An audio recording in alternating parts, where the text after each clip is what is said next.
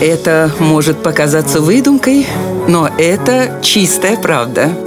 Удивительные истории на радио 1. В 1785 году, неподалеку от английской деревни Силчестер, местные жители во время вспашки поля обнаружили странное кольцо. Оно оказалось кельтским, с изображением богини Венеры и надписью «Синициан, живи в Боге».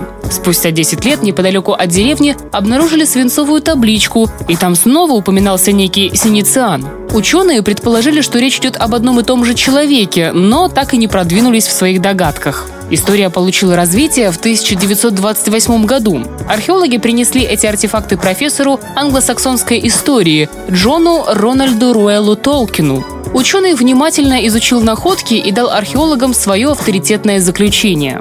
Кем же был упомянутый на древних артефактах Синициан, так и остается загадкой. Но вот что удивительно, профессор Толкин вскоре после этой истории закончил работу над рукописью под названием «Хоббит», и загадочное кольцо играло в ней не последнюю роль.